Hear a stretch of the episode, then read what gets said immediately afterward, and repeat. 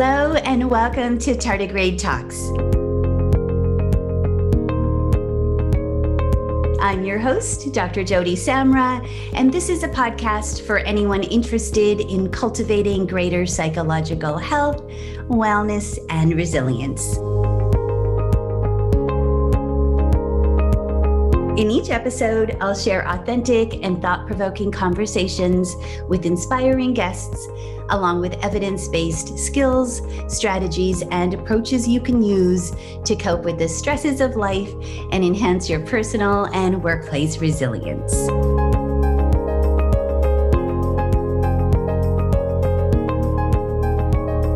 In this week's episode, I am very excited to introduce you to Dr. Aaron Genest. Aaron is an applications engineer manager at Siemens Digital Industries Software in Saskatoon and comes from a past career in a small tech startup and amazingly led a team that had no turnover in seven years. Aaron is hugely passionate about gender equality, and he doesn't just talk the talk, but walks the walk in his behaviors as a leader. In addition to being a passionate advocate for the tech industry, Aaron also was a professional a cappella singer for 10 years and excited to hear about the workplace dynamics of being on the road with the band.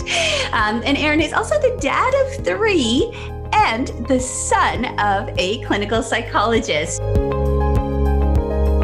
We'll be talking about how doing the right thing led to a tweet that garnered huge social media attention, the unique questions, ethical and otherwise, that the field of human computer interaction raises, and the important lessons learned about leadership and team dynamics while working as a professional a cappella singer.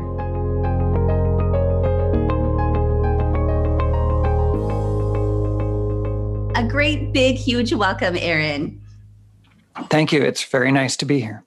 It's so wonderful to to have you here, and of course, this is our first time meeting and having a conversation. and And let's just jump to how I learned of you. And so there I was scrolling on uh, LinkedIn, and uh, an article came up on my feed and it caught my attention i think because there were so many likes and comments on it and all i saw i don't remember the the specific kind of tagline but it said something like you know woman goes to to quit job and leader says no and it's just like provocative provocative lead in and let me just turn it over to you to talk about this infamous tweet yeah, it turned out to be the very first time that uh, Siemens Software had had a viral tweet.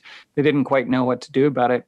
Um, I uh, have a small team of technologists, about uh, 14 people who work for me, or work with me, I should say. And uh, one of them uh, was struggling a little bit with, as, so many of us have, uh, with COVID and remote learning for children and balancing all of those things.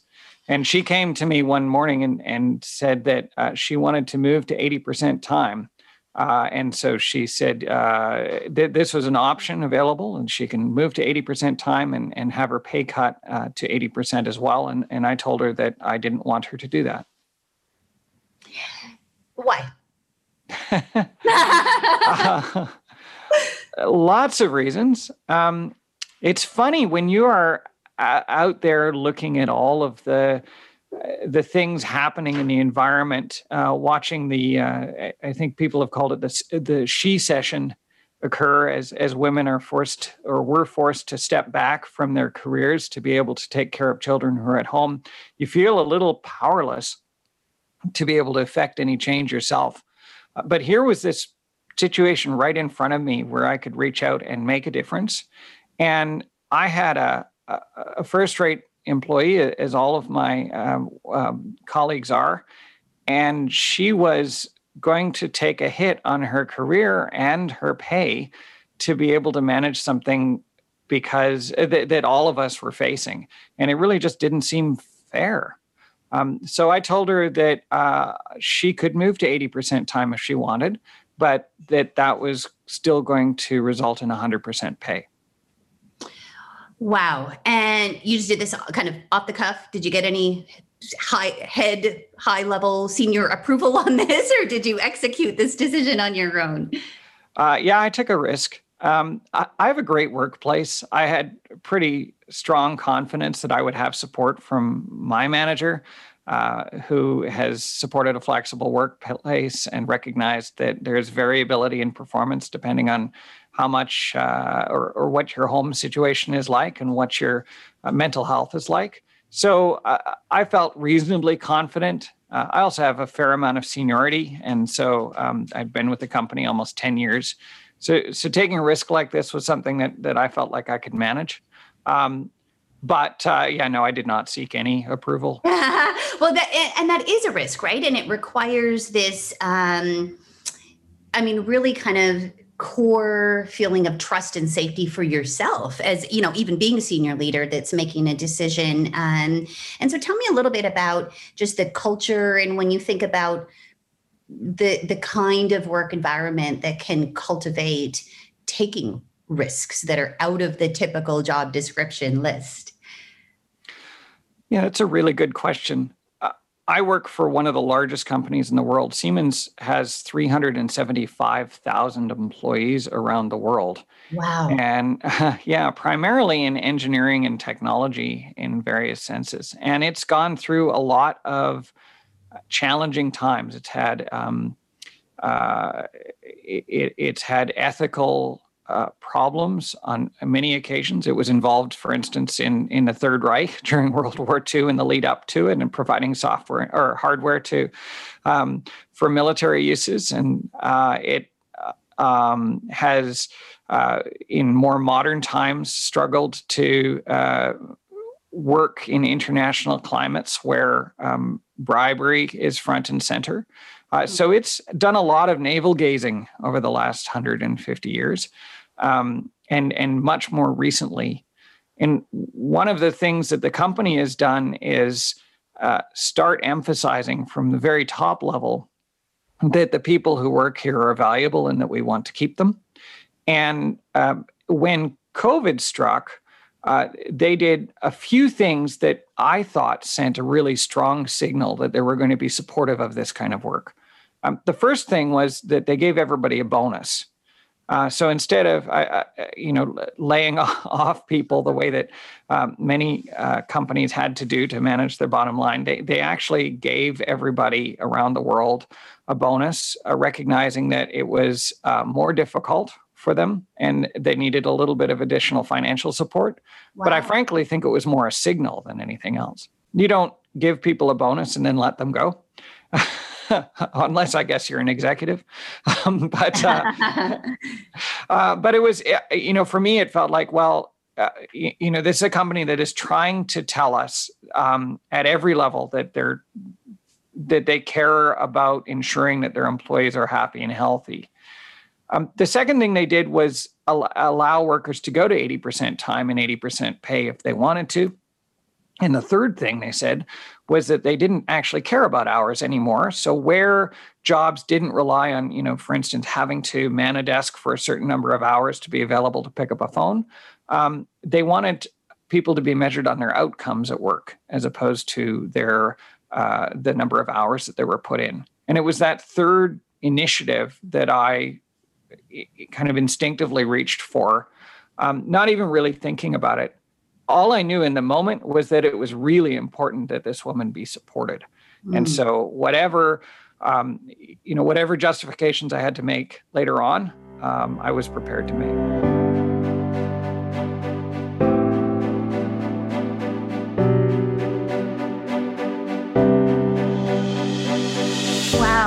It's uh, and, and we'll set the stage a little bit for the listeners that you know she didn't just come to you randomly saying she wanted to reduce hours. What she expressed was wanting to better balance um, home and personal harmony. Uh, there were the stressors of course and you're a dad of virtual learning. Um, and so that there was um, you know kind of this this context in the background. And what i'm hearing is the values that were permeating through the company. And my goodness, I have not actually heard of any company giving anybody a bonus when when COVID hit. And so, you know, huge kudos to to Siemens for really demonstrating through a very tangible action um, what the intent was, as as as you so well put it. Um, what happened? What did she say? what was her reaction in the moment? And just tell me how things kind of unfolded. Well, at first she told me no, uh, that she wanted to take the pay cut because then she would feel better about not working.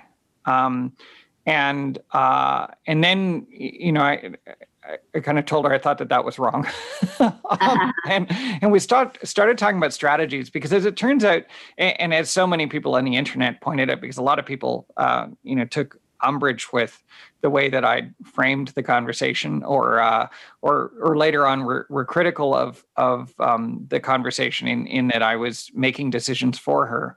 Um, but this was a conversation. This wasn't any um, autocratic uh, decision. And uh, what we talked about were strategies for managing her mental load in balancing her uh, need to feel like she was continu- continuing to contribute an appropriate amount to the team uh, and uh, the pay that she was getting for that work and her family commitments. And what we eventually came up with uh, was that she should just book around 20% of her time as if she were having company meetings. Um, and she could put it on her calendar however she wanted to do it. And that instead of, of being, um, you know, for one of our customers or for an internal meeting, that was actually just going to be for uh, her kids who thought that that was really funny. They really liked uh, being booked into a calendar as time and really is a job that a job that parents should be paid for. yes, exactly. and so she was actually getting paid for that job, um, and it turned out that that was a really good model. Uh, that allowed her to move forward without that feeling of guilt for you know not being there in her job when she could see that her teammates were um, but also uh, you know continuing to get paid for the valuable work she was doing. Well, and so there was a structure to this. So this wasn't just, okay, you know, do less and get paid the same and away you go. Because I'm going to say the naysayers would say, well, my goodness, you know, I'm a small business. How the heck could we withstand that? Um, but what I'm hearing is there was a structure and approach, ongoing dialogue that kind of established um, what some of those parameters would look like. And I guess my very blunt question would be, um, any negative ramifications? I mean, what did you observe in terms of productivity, performance, etc.? Uh, no, in fact, if anything, I think it had positive ramifications. Not only did uh, she continue to perform highly um, in less time, uh, but uh, so did the rest of the team, uh, who seemed to really rally around that um, and and feel like uh, they could be more flexible with their time. And it, it turns out, I think, in practice, that when you are allowing flexibility for people who are committed to their jobs and interested in in the outcomes that they're able to achieve and and investing in their careers, um, they often do better, um, even if that means that they're spending less time on it. Um, when we work, we don't just work when we sit down to our desk. We're thinking about work in the shower. We think about it uh, as we talk through problems with our spouses or friends. Um, it, we don't just turn on and off our family life or our, our, work life between nine and five. Um, and so I think that recognizing that that people continue to put mental effort into their jobs um, when they're outside of sitting at the desk in the workplace is something that um, we need to acknowledge a little bit more explicitly.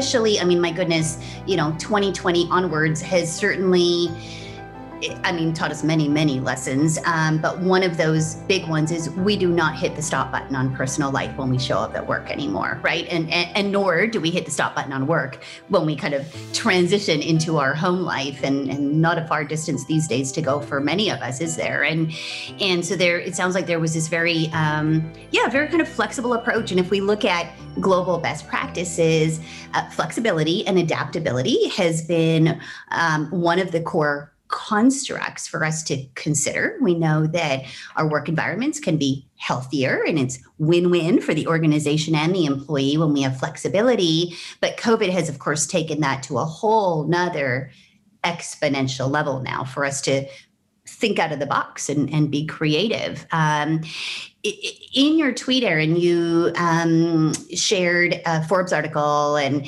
and that was sharing the disproportionate impact um, of COVID on uh, working moms in particular. And what we know from the data is that um, women's jobs have been almost two times more vulnerable during uh, the pandemic than men's jobs. We know that unemployment rates disproportionately increase. So we take a look that women make up uh, about 40% of global employment, but accounted for about 55% of overall job losses. And that conflict, I mean, so many of us have seen it over the past, you know, year plus on uh, media, et cetera. You know, women saying, I can't meet the needs in my parenting role, in my parenting hat. And so therefore, I need to make some sacrifice at work tell me about your kind of feelings and thoughts and, and observations as a leader on these disproportionate impacts.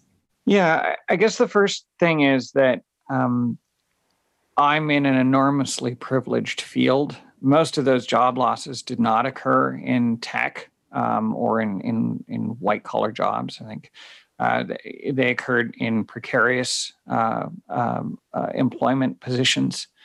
Um, but uh, my wife is an academic, and she notes very clearly that there has been a massive surge in the number of articles published by men and a reduction in the number of articles published by women. And you can actually track it by field, which is really fascinating. So, fields that are, are, are dominated by women have had uh, fewer publications in journals. They've had a, a struggle to be able to get them. Uh, the other thing that's kind of interesting there is that, and and this is going to circle back to to the uh, housework in uh, job places, unpaid labor in in job environments, but uh, academic reviews or, or, peer review system in academia relies on volunteer labor uh, from academics and students.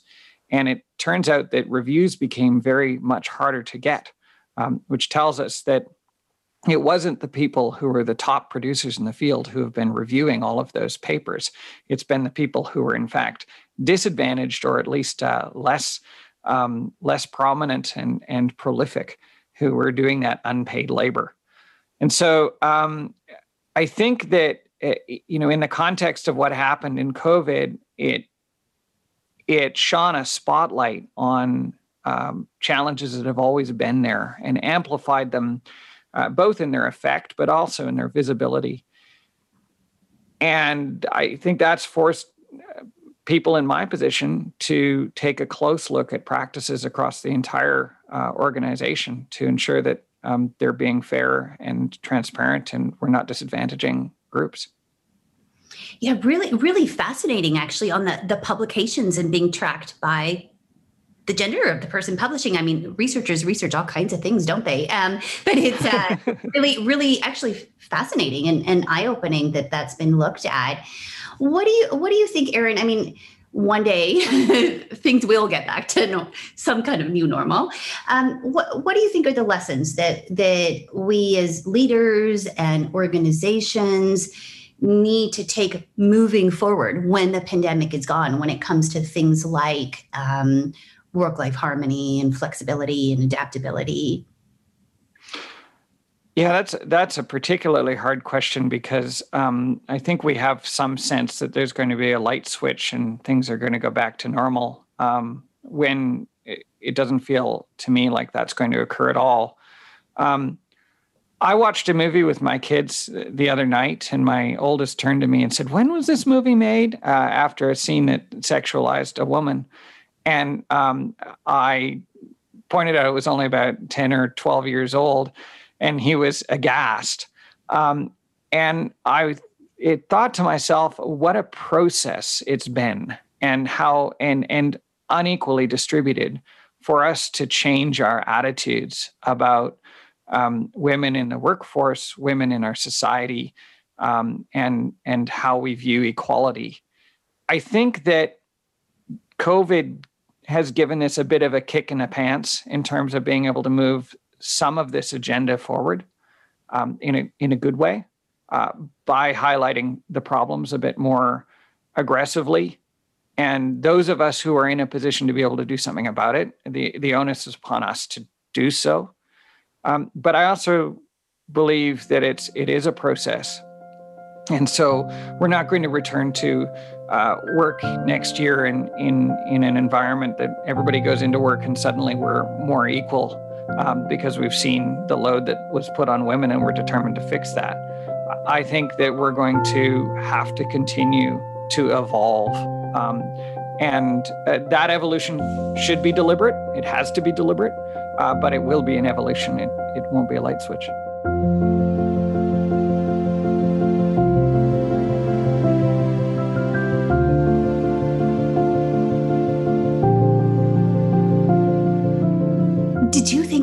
This tweet was going to go viral the way that it did because oh. my goodness i mean siemens has what almost 200000 followers first of all and you said this was kind of the first tweet that went viral so as a as a uh, tech guru what was your what was your thought there well so that uh, no, I didn't expect it to go viral. Um, uh, and in fact, it was terrifying. I mean, first, it was amusing. Uh, the the woman involved and my manager knew that I was going to tell this story. They were and they were comfortable with it and felt like it, it was a story that needed telling. And so at first I was kind of amused and I was messaging back and forth with my boss. Oh, look, it's got 100 likes.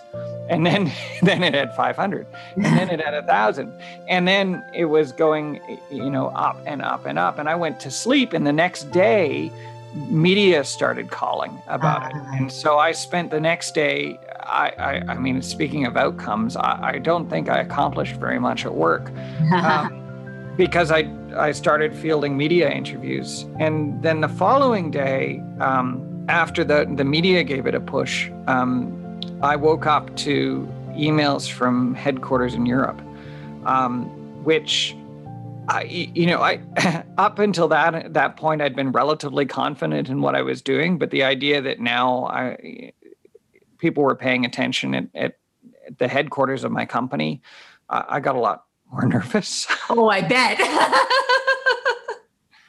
so it turned out that they were really supportive. Um, the uh, it, it, had actually come to their attention because so one of their social media team had been uh, going through the mentions of Siemens, which happens all the time, and and noticed that um, a former employee had said something positive about Siemens and remarked on this tweet. And so then she went delving down into it and discovered my tweet and then went and looked at she said she looked at my replies on Twitter. She said that tends to expose more than people's tweets about who they are. Ah. And she just went and got behind it. She had the authority to do that. She just said, "Oh yeah, no this is great." and started broadcasting it in turn. And then it it really just went insane.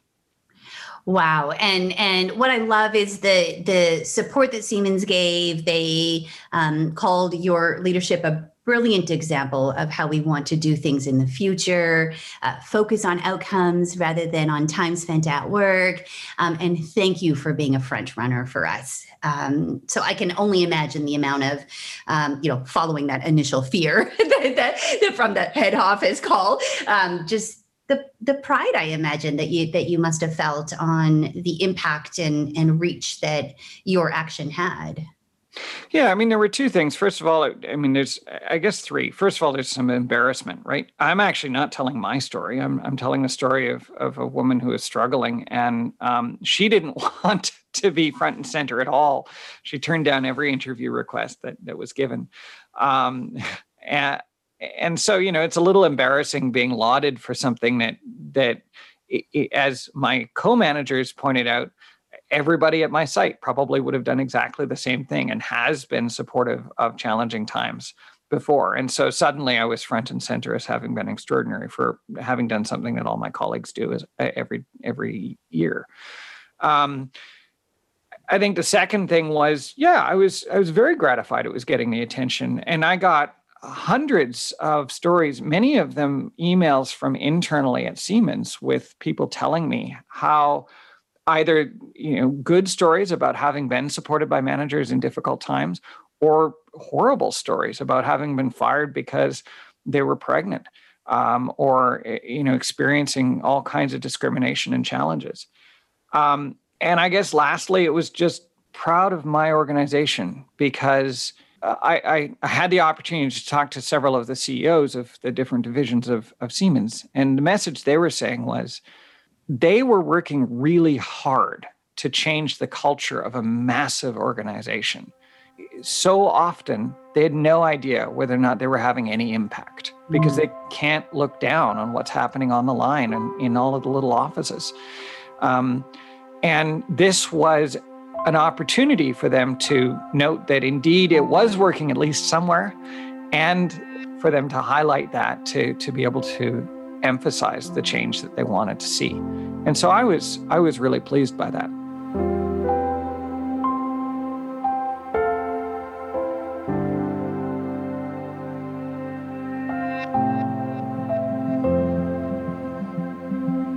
Now let's let's shift gears, Aaron. You are passionate about about tech, and um, you are an advocate for the tech industry in your role as president of Saskatchewan's uh, technology advocacy organization called Sask Tech. You advise to universities, colleges, and government, and you kind of self-identify as a as a tech kid from the '80s, and so we're same vintage, just a, a few months separated here. And so so let's go way back. So so let's talk about life as a as a tech kid back in the '80s uh, when you know tech maybe wasn't as cool as it is these days. yeah, no, it, it um, growing up with interests that were divergent from uh, most people, uh, I, I, think is challenging today as it as it was then. Um, but uh, in those days, tech was uh, was the the geek and the nerds uh, out there, and and there were movies made all the way through the 80s and 90s and about our generation and the discrimination and and bullying that that we received. And yeah absolutely i was on the uh, front line of that unfortunately uh, switching schools to avoid uh, terrible situations. Um, but um, yeah it was it was something i liked. It wasn't going to change who i was. Yeah so a passion that, that you had i mean when you look back do you remember when that kind of passion for tech was first ignited? Uh, I I don't think I I mean it my, dad brought home a computer in 1984, I guess. It was an IBM PC, maybe 83. It was the original IBM PC, and and uh, it was a piece of magic. But I, I, remember actually playing a text adventure game on the mainframe, uh, one of the consoles in the mainframe at University of Waterloo when I was five years old. Um, or six, just just beginning to read and having my dad read stuff out to me as I was uh, giving it commands. So um, I think, like most modern children, from a very early age, my exposure to tech made me interested in it. Mm-hmm. Yeah, and let's let's talk about bullying, Aaron. You're you're of course a father. Um, we know that if we look at the range of experiences that that kids and teens in particular face, especially these days, uh, in particular related to tech, right? We think of um, cyberbullying mm-hmm. and all of the platforms now, um, you know, different than than it used to be, kind of back in back in our day, um, but yet just as impactful. And so, so let's first, I mean, first, please share with me some of those experiences that that led you to have to change a school. Yeah, I mean, it wasn't because of tech. I think it was it was more because of who I was um, as a person. And um, bullies look for targets, and I was an easy target. I was uh, relatively innocent. I was nice, um, and at least I think I was. My mom told me I was nice, mm-hmm. um, and uh, and I was young. Uh, I had skipped kindergarten, so I was a year younger than everybody else in my class, and um, that was a mistake. Um, I think that looking back, my whole family agrees that it's not a race to get through. Uh, Lord knows I wasted enough time after university. I, uh-huh.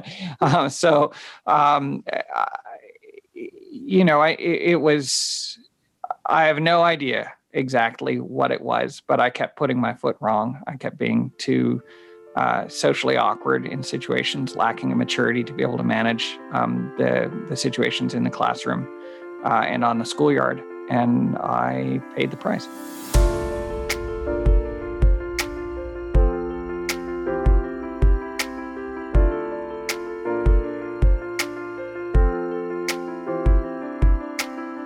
Who did you reach out to for for kind of support, or how did you make sense as a as a as a young child of of people treating you in less than ideal ways? So it's interesting. In the 80s, really, there wasn't the infrastructure around supporting kids who are going through challenges like this. Um, I watch my kids uh, encounter momentarily momentary experiences of bullying or describe somebody being cruel on the school ground, and um, the response from administration is is light years away from what the response was in the 1980s. Um, it really wasn't.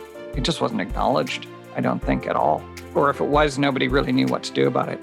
But my dad is a clinical psychologist, and my mom has a bachelor's in psychology as well. And and they, um, I mean, they were the people who I turned to. There was really nobody else, and so uh, I learned a lot of skills that I had a very hard time applying at the time, but but have stood in good stead later on in my life. Crying in bed and having my dad chat with me, or or my mom. Well, if your your self now could go back and, and speak to your younger self, what what advice would you give to yourself? Oh Lord, I don't know. Just get through it. it's uh, it's not a. Uh, you know what? Everything, the whole environment needed to change, and I, I mean, it probably still does for for a lot of people. Um, I probably still would have struggled. I mean, today, um, just because I was young um, and there really wasn't, you know, I remember, I, I, remember the challenge being that there were very few kids who had similar interests, or at least who would talk about those interests. And and so I would find one or two people, but um, we would all be the the the the target of bullies. Um, and as I got into bigger and bigger schools, um, I found more people like me. Um, and it's interesting because now I'm in a company and, and almost everybody's like me. Like we all 375,000 people are like you. well, we have a, a, 120 people at our site in Saskatoon. and, and, you know, they're, they're the people who, uh, well, they're not all of my generation, but all of the, the, the, the people who are in the same generation as I w- at my workplace went through the same thing. Hmm. And so we have that shared experience and, and it, I mean, it's not like we dwell on it um, but uh, you know, had we all been together in a classroom in in 1982, it would have been a better place to be. Right. yeah. Well, we think you know we're we're fundamentally social creatures, and that that need for belonging and acceptance, whether it's in our immediate family unit, whether it's in our school community, whether it's our work environment, that core need um, is universal for us to belong and, and be kind of seen and as accepted as we are. And, and that becomes so much more challenging, doesn't it, when we don't have people kind of like us that are around that either look like us or talk like us or have our same interests and mm-hmm. it certainly isn't to say we want a uniform approach to to you know any environment by any means but can really be alienating especially when we're developmentally just figuring out who the heck we are in this world well so that's a really interesting idea that you know that that core community is is so valuable uh, but when you challenge that with the need for change, with the need for cultural change, I think you encounter a really interesting dichotomy. And where that change tends to occur is, is around the edges of your community, not not in the central part of your community. I and my, you know, six besties aren't aren't going to fundamentally shift our belief system um, because somebody else in a different community has asked us to. Uh, but I'm on the edge of some communities, and um, you know, I mean everybody is, and it's it's those communities where I'm maybe not perfectly comfortable, where uh, I am exposed to the things that are going to change my attitudes, and I think that you know figuring that one out um, had a really beneficial effect on on how to on my understanding of how to affect change. Hmm. Spoken like the child of a psychologist.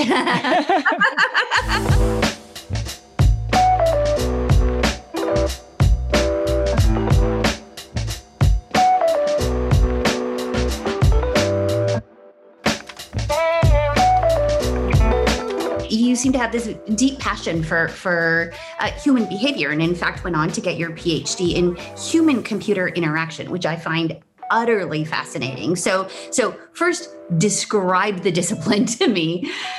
Sure. So uh, we put computers on therapy couches and we ask them about their um, human computer interaction is the study of how uh, people interact with systems. Uh, it used to be just computers, but obviously uh, it's more complex now.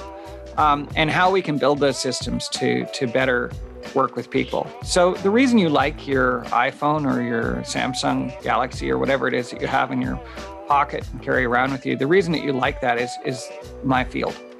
Um, all of the the things in there from the uh, from the social media notifications and uh, management of behavior around uh, what you see and don't see in, in a social media app, right to how you touch the screen and it responds to you. Um, um, the, the, software responds to the hardware of, of that tactile um, interaction. All of those pieces have been studied really carefully by my field.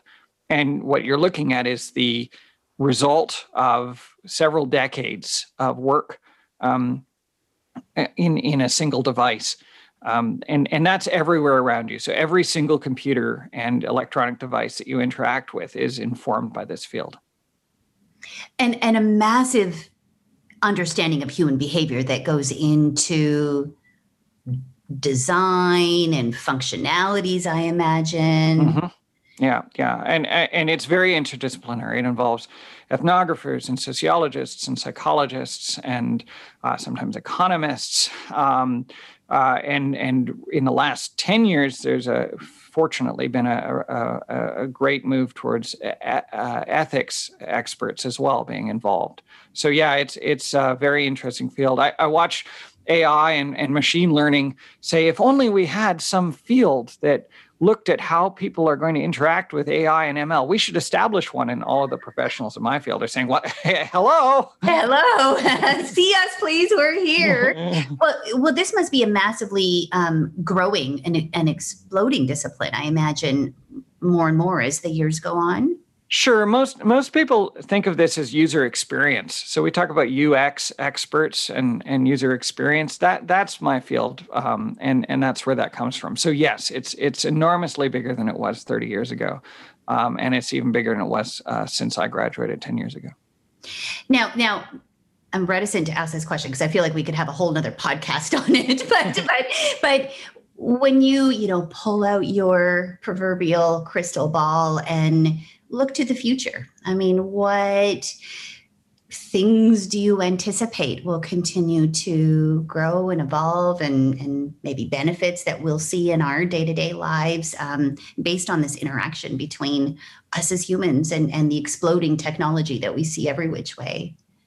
Oh that is a hard question. Um, I, I, prognostication is not my forte. Um, but uh, uh, uh I, I mean, I, I think we can easily follow any of the current trends in terms of um, more interaction and more communication and uh, and more bleed between our our physical and online um, personas continuing to occur. there are certainly key pieces of technology that are going to have a foundational impact on our ability to do that. 5G is certainly one of them, um, creating spaces where uh, that, that were previously relatively sacrosanct, so, such as the uh, driver's seat of a vehicle, um, are going to become much more connected um, in ways that are maybe even difficult to imagine um, realistically. Uh, I think that the it's interesting. We're in a second renaissance of artificial intelligence. The first one was uh, in the 70s and people got very excited about what computers could do. Um, but we really just hadn't hit the processing power required um, to, and and the data storage necessary to be able to do the really interesting things. Uh, although I have a few professors who would argue with me about that. Mm-hmm. Um, and so, uh, you know, we're we're in I don't know, either the beginning or in the middle of it. I don't know, uh, but that's going to have some profound impact on uh, on our lives as well. Uh, the increasing ability to look at, at large chunks of data and um, how we're going to interact with it. I think maybe the one thing I would be happy to take a stand on is I think that ethics is going to be an increasingly important part of it, and um, our growing recognition that the stereotypes and uh, cultural touchstones, whether positive or negative, uh, of our society are uh, recreated in the algorithms that we make and the computers that we teach um, is, I think, a very valuable insight. And if we can manage that effectively, I think it's going to have a profound impact on the way in which um, our digital world interacts with disadvantaged groups. Um, and, and it's my hope that there's enough attention on that, that that it will make a big difference in the next decade.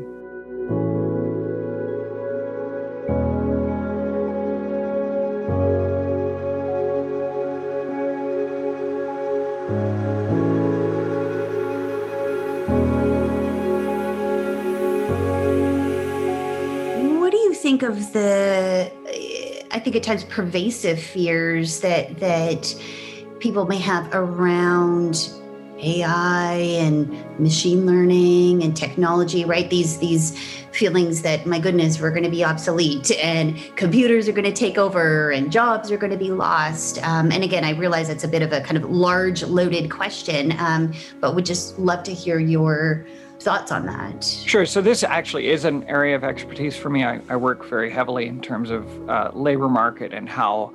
Um, the labor market is changing as uh, digitization occurs in various fields, and uh, we've we've seen it happen already, right? So um, Amazon came in and completely changed our uh, the retail economy.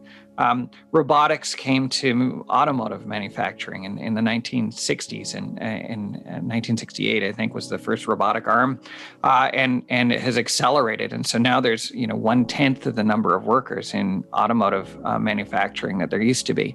So um, and every job that's there, it looks different than it did 30 years ago, 40 years ago, 50 years ago. Um, this is happening everywhere. In, in my province of Saskatchewan, um, we're very heavily agricultural. Uh, we have a mining industry, we have an energy industry, and all of those are, are quite suddenly becoming very digitized as well. Um, and all of the jobs related to those are changing. We're going to be doing much more remote work for mining. Um, you know, one one hundredth of the number of people is going to be underground in in 25 years that that that are underground currently. So all those jobs are going to change. Um, what I'm interested in is what can we do about that? How can we take people who are five years from retirement and and and continue to allow them to do their job until they want to retire gracefully? How can we take people who are 15 years away and use their incredible domain knowledge to be able to inform the systems that we're building and teaching the next people how to how to handle the next generation without losing the, the domain knowledge that they have. How can we take people who are just starting off in their career and uh, believe that they've done all the training they need to and reconfigure them to understand that this is going to be an ongoing effort for the rest of their lives in keeping up with technology? That we have to learn new software every few years as our operating system upgrades in a, in a significant way on our laptops. Um, and how do we take uh, how do we find a way to interest our kids in what the jobs of the future will be when those jobs don't exist yet how do we give them the flexibility in their training to be able to take the steps towards uh, a future that's ill defined. These are new problems. I mean, they, we, we did this in the Industrial Revolution and, and it was awful. people, uh people, uh, you know, ended up as the urban poor in in in cities, and as they migrated out of the countryside, and it was really hard, and we had to form unions to be able to manage it. Maybe we can do it a little bit better this time. Uh, and so this is this is I bend a lot of my efforts to this uh, and and uh, and it's one of the most rewarding things I do.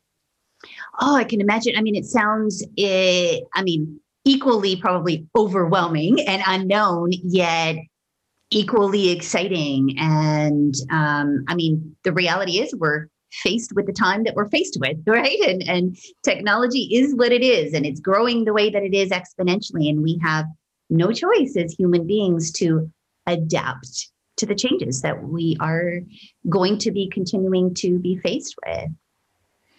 Yeah, I, I don't know if you remember Eliza, the uh, um, online psychology um, program. I do not of, actually. Oh, go, it's a good thing to go look up. It was it was one of the very first kind of chat bots uh, made, and it was made to to ask you very Freudian like um, clinical psychology questions. Um, and uh, I, I mean, I think that it's a really interesting study because it terrified people uh, until they understood what the limitations of it were. Mm-hmm. Um, it terrified people into believing that this was the forefront of where people were going to lose their jobs. And then they realized, well, actually, no, um, there are still going to be lots of jobs. They're just going to look a little bit different. Yeah, and that's um, the interaction piece, right? The field that you're in, human computer interaction, and I think that interaction is is a key word in the discipline that what we're talking about is ways that we can cohesively leverage the unique attributes that we bring i think as human beings we are utterly complex um, uh, and rapid thinkers and processors of information. Um, you know, and I believe, I mean, we, I don't know about Liza, I'm definitely going to go Google her um, and, and look into this. Um, but, you know, if anything, I think the field as a psychologist uh, for me is growing only. It's not diminishing by any means. Mm-hmm. yeah. Um, uh, so the field of human computer interaction has uh, quite a bit of it that is actually talking about how people interact. Computers aren't meant to replace us. They're meant to amplify us or to enable us. And so uh, the field of computer supported cooperative work is is directly uh, to uh, aimed at that and I think it's really interesting because in the last couple of years with COVID, we've suddenly seen exactly how much computers have enabled us to continue going. Can you imagine what this would have been like in the 1980s?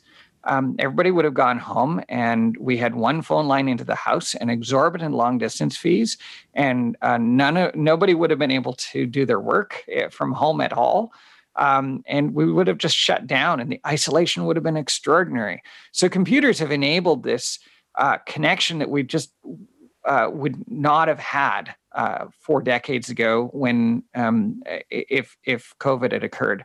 And so it, it thinking about computers and change and development as being part of enabling the social process of humans is, I think, much more rewarding than looking at it as some future where we're replaced.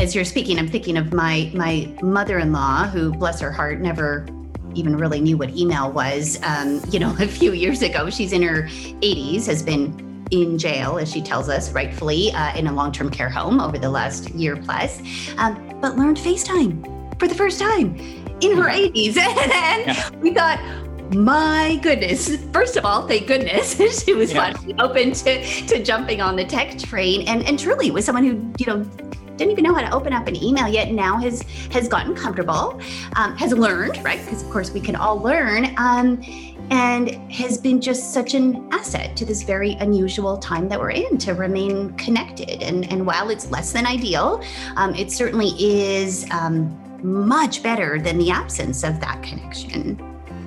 Yeah, I, the one of the other lessons here is that we've finally started building things for people who are different from me. Um, in the 1980s and 90s, all of the software and hardware that we built was built by white men, uh, sometimes boys. And so every piece of technology um, really spoke to us. And, and, if you've ever tried to program a computer at a, a very basic level um, or, or, interact on the command line, it's it's still like that. It was written by engineers who didn't want to have to type vowels because they couldn't type very well, and so they, the commands are the commands are very difficult to learn, and it's a huge barrier to access. Um, we're finally recognizing that technology needs to be built to be accessible to a broad range of people. Um, and interestingly, to be able to do that, you need a broad range of people who are there building it. Um, because I have no idea what an octogenarian woman needs in technology who um, has not you know worked with email before we need to have her in the room and then we need people who are expert at being able to speak to uh, people who are not like them and uh, frankly that's not me that's not where my training is um, so you know to bring it full circle one of the reasons that it was very clear that it was worth investing in keeping women in in our workforce. Uh, all all ethical and uh, cultural reasons aside, is because if we don't have a diversity in the workforce and in the place, we're not building things that are going to be usable by a broad group of people. And so, everything else aside, economically, we should be doing the right thing. As you've been speaking, Aaron, I you know I keep hearing this like implicit thread in the background of um, just again human behavior and psychology and so i you know i i have to ask you um, tell me what it was like being the, the child of a, a psychologist in the in the 1980s uh, the graduate student society at the university of saskatchewan in psychology um, put out a, a, a, gave t-shirts to everybody that said yes i am analyzing you and uh, I love it. it uh, uh, you know i mean everything was a deconstruction of why somebody was behaving in a certain way in an attempt to understand their motivations and then figure out how uh, we could respond in a positive way that would have a good outcome. That was the way that our dinner time conversations worked. Um, whether it was my parents talking about workplace challenges or or talking about school challenges for um, for me and, and for my sister. So um, yeah, that that's what childhood was like. It was a good education. It's really valuable. It's to be in good stead for the rest of my life.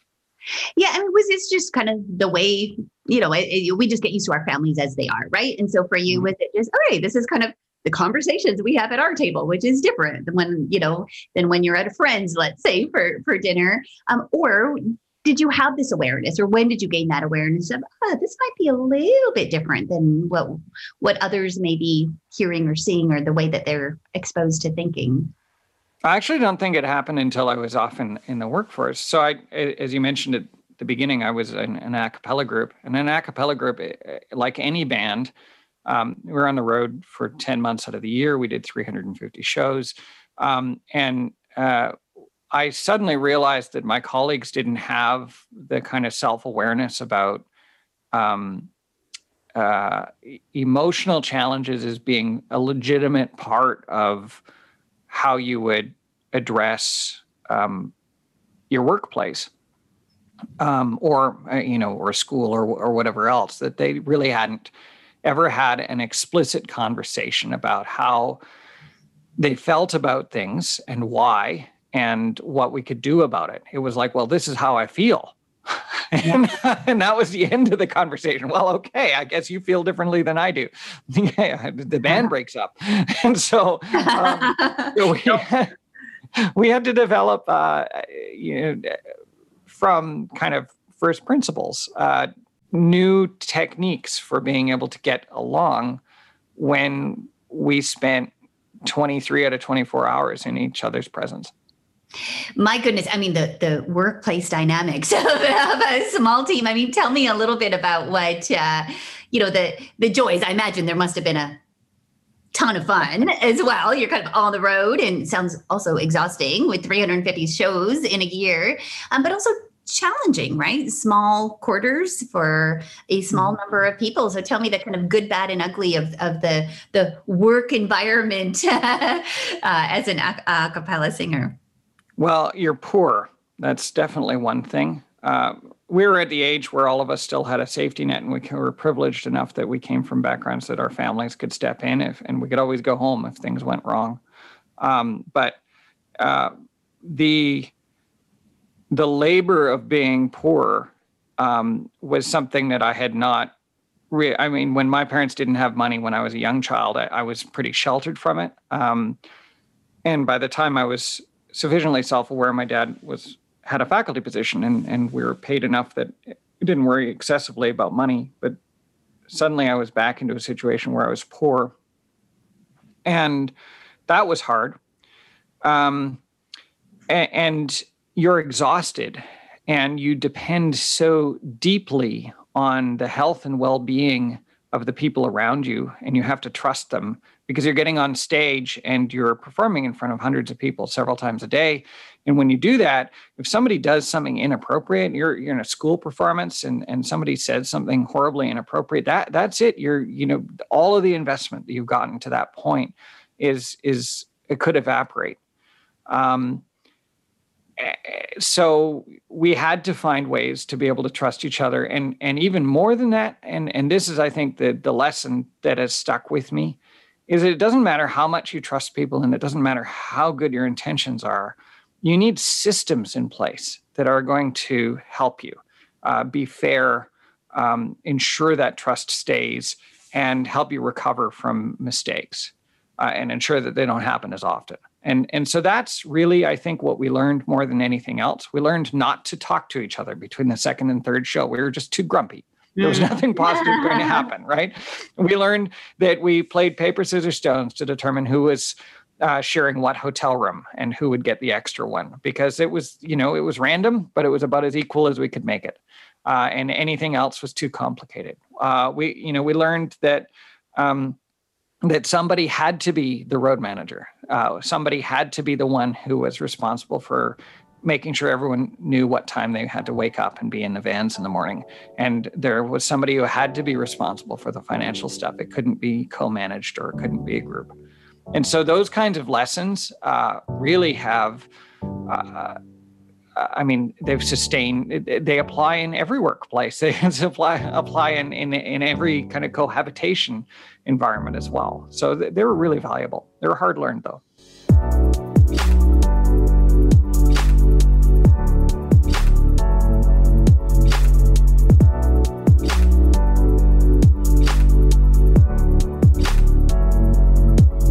Absolutely right. Those um, systems, whether they're informal, which they typically are, you know, or more formal in larger organizations, and what you're describing is those pause points, right? The separation, mm. show two and three. Let's take a break, people. Um, the fairness and equity, right? We know that's a critical mm-hmm. part of um, healthy work environments and clear delineation of roles and responsibilities. And when we can get articulation of, of these things, and I'd say perhaps most importantly, um, the self awareness piece. So, we, when we think about emotional intelligence or emotional quotient, so EI or EQ, um, you know, really at the essence, it's about us all cultivating an ability as individuals, um, regardless of what our role or title or position is in an organization, to be self aware, right, of how we're feeling and doing. And this doesn't mean analyzing our feelings to no end, but being aware, oh, am I kind of grumpy today because I didn't sleep well? Ah, maybe not a good day to go in and give Susie a performance um, management discussion, right? Right? And when yeah. we can pause and say, oh, wait, wait, wait, let me check in. I'm not going to be optimal at this. And then when we have that ability, ah, Susie's not just lazy, um, Susie's dealing with some stressors at work. So what I'm going to do is approach it in a supportive way, right? And I think the heart of of effective leadership is at its essence having a very good awareness of own and other emotions. Yes, and and recognizing you're still going to make mistakes. Um, so I had a really interesting challenge recently in which I I actually offered a woman less money for the same job than I offered a man. Um, this was just a few months ago, um, and uh, two two people equal in every respect in the sense that they're both coming out of the same program. Uh, we rated them in the same way. Uh, we had jobs open, and we hired the woman in January and said, um, "Here's your salary." And then we hired the man for where we offered a job to the man. He, turned out not to take it, but four months later, um, and we offered him a salary. And there's a system of salary reviews so that we go and we look at at, at our historic um, uh, salary offerings and and the rest of the team and and make sure that that it's in line my manager and I and the other hiring manager involved had not noticed that discrepancy. Um, but we had given her several thousand dollars less than we gave him, uh, than we offered him. But the system caught it that and and allowed us to say, oh, oh, wait, that that's wrong. We can't do that. Um, you know, whatever whatever unconscious bias exists here, whatever whatever was at play, um, you, you know, we we we've caught it and now we can fix it. And so we went back and gave her more money. Um, because obviously she was worth that if we were willing to offer um, more money to, to a man for that position.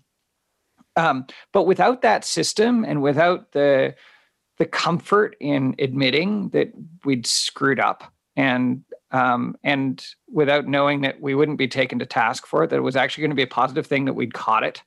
Um, without all of those things, uh, she would have been ending up paying less, and uh, maybe I wouldn't have even known about it.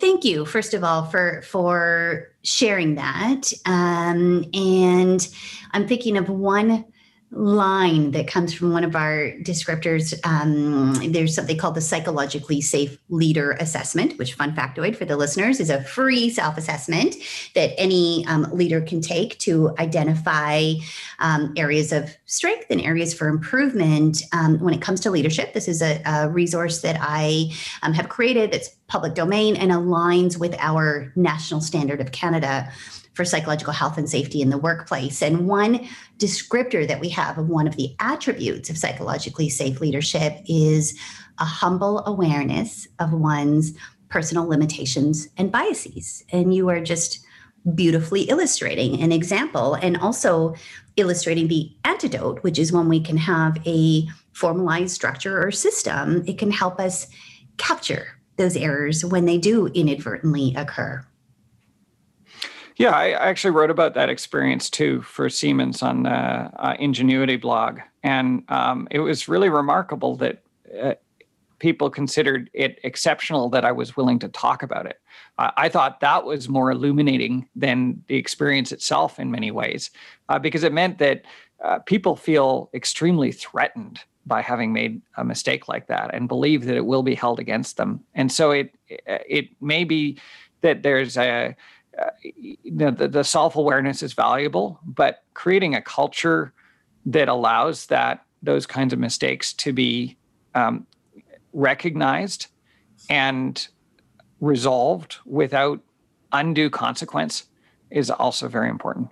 Abs- absolutely. That, you know, when we are able to know that our the person that we report to one above or our broader organization has our back right? And and For is sure. able to um, you know trust us and and we're imperfect beings as humans right? That we do have in common. Every every single one of us we're going to mess up or we're going to mess up a bunch of times and and uh, you know it's not perfection that we're seeking but when we can have those pause moments have that self-awareness um, and be able to in a in a supportive environment be able to kind of rectify and, and strive to do better. I mean that's that's about all we can do and, and pretty great when we can have that openness in our work environments to, to make those mistakes.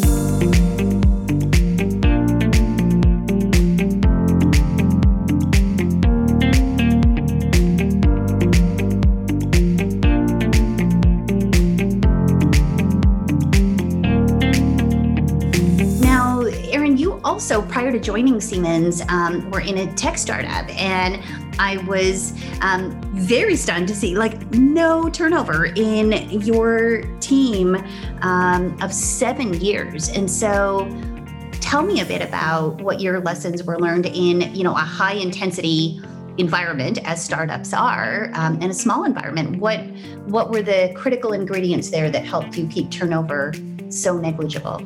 Hmm. That's really interesting. I think it's a lot of factors. First of all uh, Saskatoon isn't exactly the center of the tech world. So I, think, regardless of, of what a great company we were uh, or a good place to work, um, simply the fact that there weren't that many choices that were didn't involve uprooting yourself and moving somewhere else uh, certainly had to have played a factor.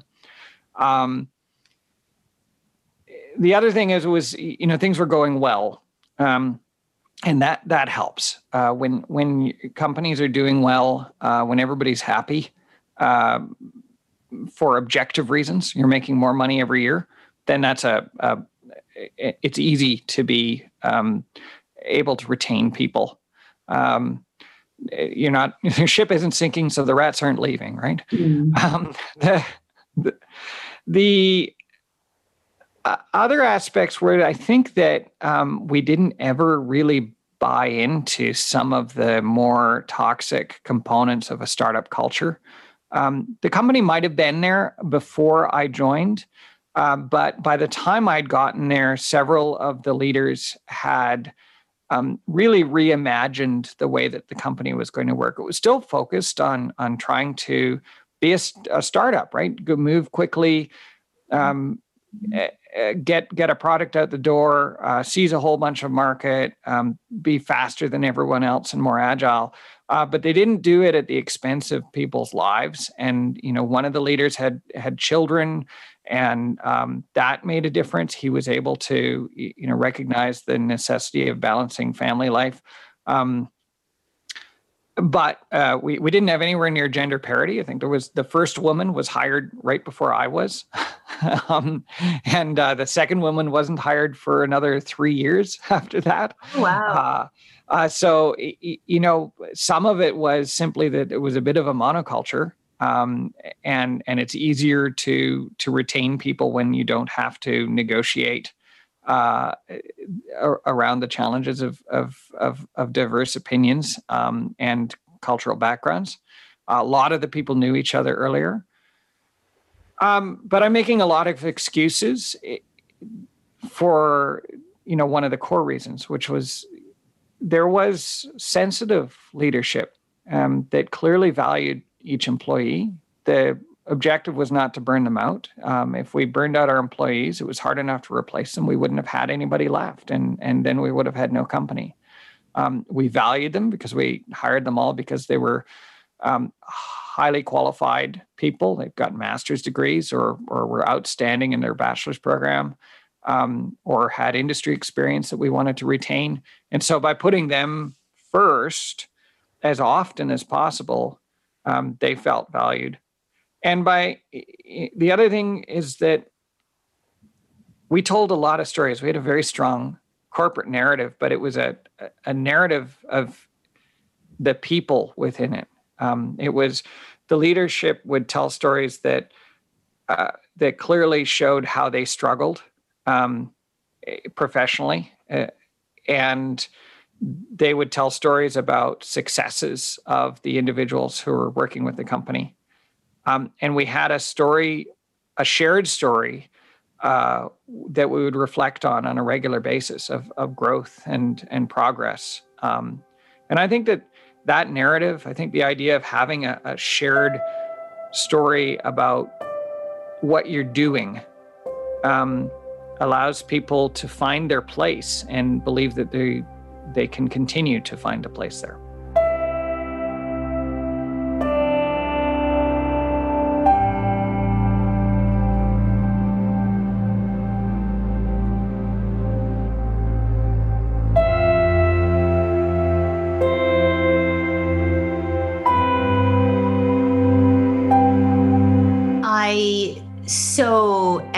And underscore the incredible value of storytelling within communities more broadly, certainly our families, our work environments, big or small.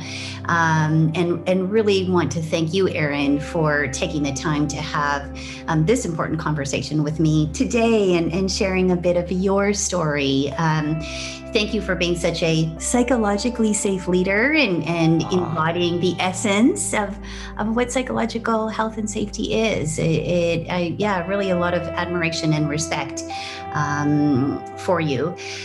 Thank you. You're very, very kind. Neil Gaiman says we owe it to each other to tell stories. And so you can add that to the, the, the list of things that we can tell each other. Absolutely. What to all the people leaders, managers, supervisors uh, in big or small companies listening, what maybe your kind of top pieces of advice when it comes to effective and successful leadership? Me? You're asking me these things? I don't know. I am just I'm just figuring it out.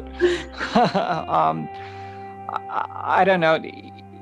You know, I, I didn't directly manage a team for, for most of my career. I, I managed the operational processes of our, our company. And, and before that, I was in a partnership where we all had equal say.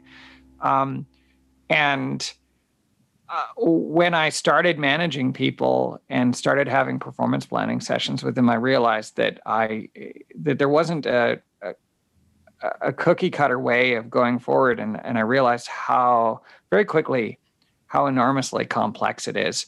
I'm about to do that again. I'm about to have another performance planning session with my with my team. We do it four times a year. Uh, and I mean, they can talk to me anytime, but this is a half hour for each one of them to just sit down and say, okay, where where am I going? Where did I come from? How are things going? What can I change? Where do I want to?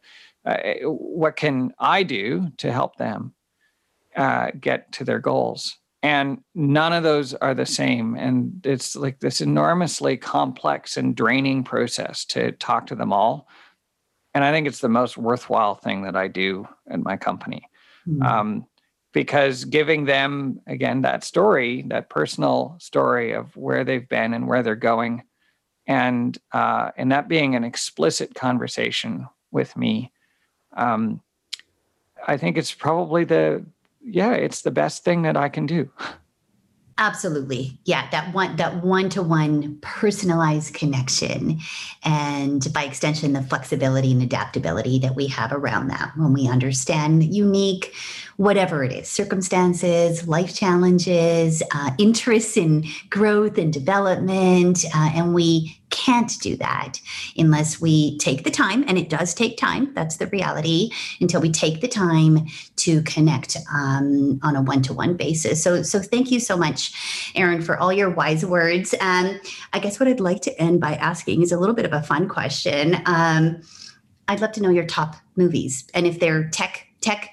oriented and that would be an extra bonus but we still have a little bit of extra time to be you know watching and consuming media these days and so what what are some of your top movies uh, that you recommend oh goodness you're springing this on me now that's totally unfair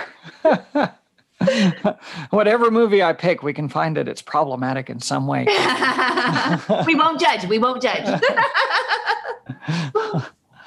uh, um, do you know? Uh, it's an older movie, but it it remains one of my favorites. It, it's Gattaca. Um, it's I, I, think it's Ethan Hawke and um, can't remember who who all is in it, but it's uh, it's a story about how um, our genetics are only part of the story. Uh, if we lived in a civilization where you could pick the uh, the uh, the children that you could have according to the genetics that were most likely to make them healthy and smart, um, would that still would that be the best thing for them and, and would it really determine that their outcomes are going to be positive it's a fantastic uh, science fiction story, slow moving and uh, and um, remarkably deep for what it was. Thank you. I have not watched that, and that is going on my watch list. It sounds like lots of layers of human behavior weaved with ethics. Um, and so, thank you. Thank you so much for your time, Aaron. And thank you so much to our listeners for tuning into Tardigrade Talks. If you've enjoyed our conversation, I would love for you to subscribe and consider sharing with a friend. We have a breadth of free resources at tardigradetalks.com. Thank you, and I hope you join us again. Wishing you psychological health, wellness, and resilience until next time.